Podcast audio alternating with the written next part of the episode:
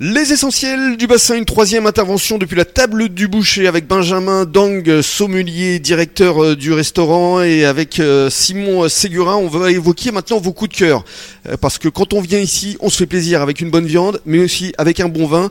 Alors coup de cœur en matière de blanc, de rosé, et on finira par les rouges. Qui veut démarrer? Simon? Ouais, ben, moi je vais mettre un, coup de cœur vraiment, c'est vraiment le, château Orient, que ça soit sur les blancs, le rosé et le rouge. Euh, que vous aviez déjà reçu hier dans l'émission. Avec Pauline, bien sûr. Avec Pauline, exactement, où elle a super bien parlé de ses vins euh, et 100 fois mieux que moi, c'est normal. Mais c'est vraiment un petit domaine que, euh, enfin un petit domaine, comme on l'a dit hier, 75 75 hectares, c'est quand même pas un petit domaine. Ça. Mais c'est une structure familiale et dans, dans l'idée, c'est, enfin voilà, moi j'aime mettre ce domaine en avant parce que le vin déjà est super bon et puis que Enfin moi j'ai quand j'ai commencé c'était les parents qui nous livraient le vin. Enfin voilà ils font tout eux-mêmes, ils bossent en famille, euh, le vin est top. Euh, donc vraiment que ça soit tant sur le blanc, le rosé euh, et le rouge, je trouve que c'est c'est enfin voilà. Mm. Alors que d'habitude on a affaire à vraiment à des négos ou des choses comme ça où on a un panel de vin où ils nous font choisir du vin, effectivement ils nous le font goûter. Là c'est vraiment eux ils font leur propre vin, ils te le livrent. Enfin voilà je trouvais ça je trouvais ça sympa et en plus c'est un vin qui est top quoi. Voilà donc le château Orient. Ça, c'est les trois coups de cœur en blanc, en rosé, rouge. avec euh, donc Pauline Lapierre qui était avec nous euh, hier et que vous pourrez réécouter évidemment euh, en podcast. Alors pour Benjamin, on démarre par le, blanc d'abord Allez, pour le blanc, mais, pour sortir un peu de Bordeaux, moi j'ai une belle découverte avec un caviste avec lequel on travaille régulièrement.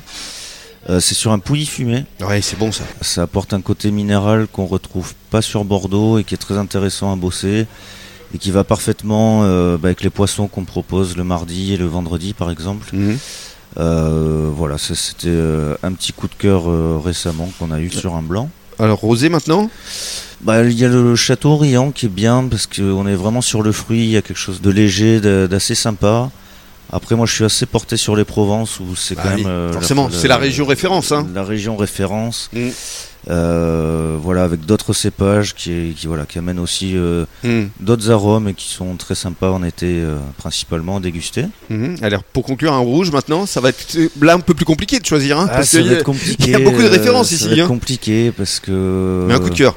coup de cœur, on travaille avec une belle référence en Pessac-Léognan depuis quelques années. C'est le Saint-Eugène de Martillac, qui est une, une très belle référence de Michel Gonnet.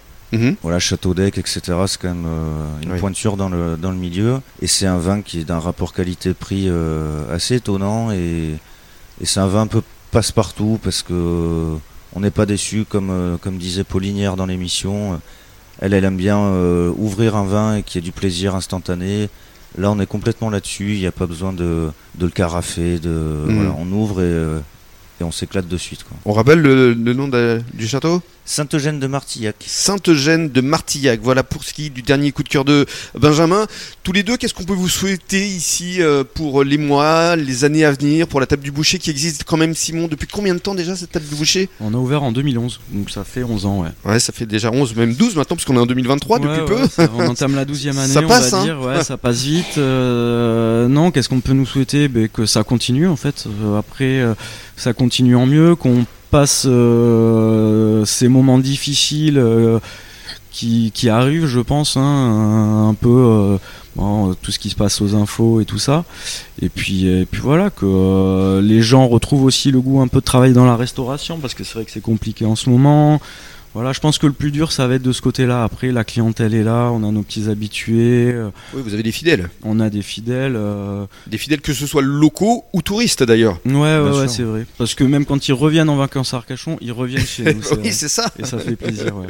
Et puis ça fait plaisir de vous voir sourire. Il y a beaucoup de sourires ici et c'est vraiment un endroit qu'il faut absolument euh, découvrir ici à Arcachon, la table du boucher, avec Simon Segura, avec Benjamin Dang et puis avec Dany qui est toujours dans les parages. Hein. Ouais, c'est vrai. toujours, bien sûr. Toujours là pour chaperonner. Absolument. merci beaucoup, merci à tous les deux. Merci, merci Rémi. Bonne journée et bon week-end à tous.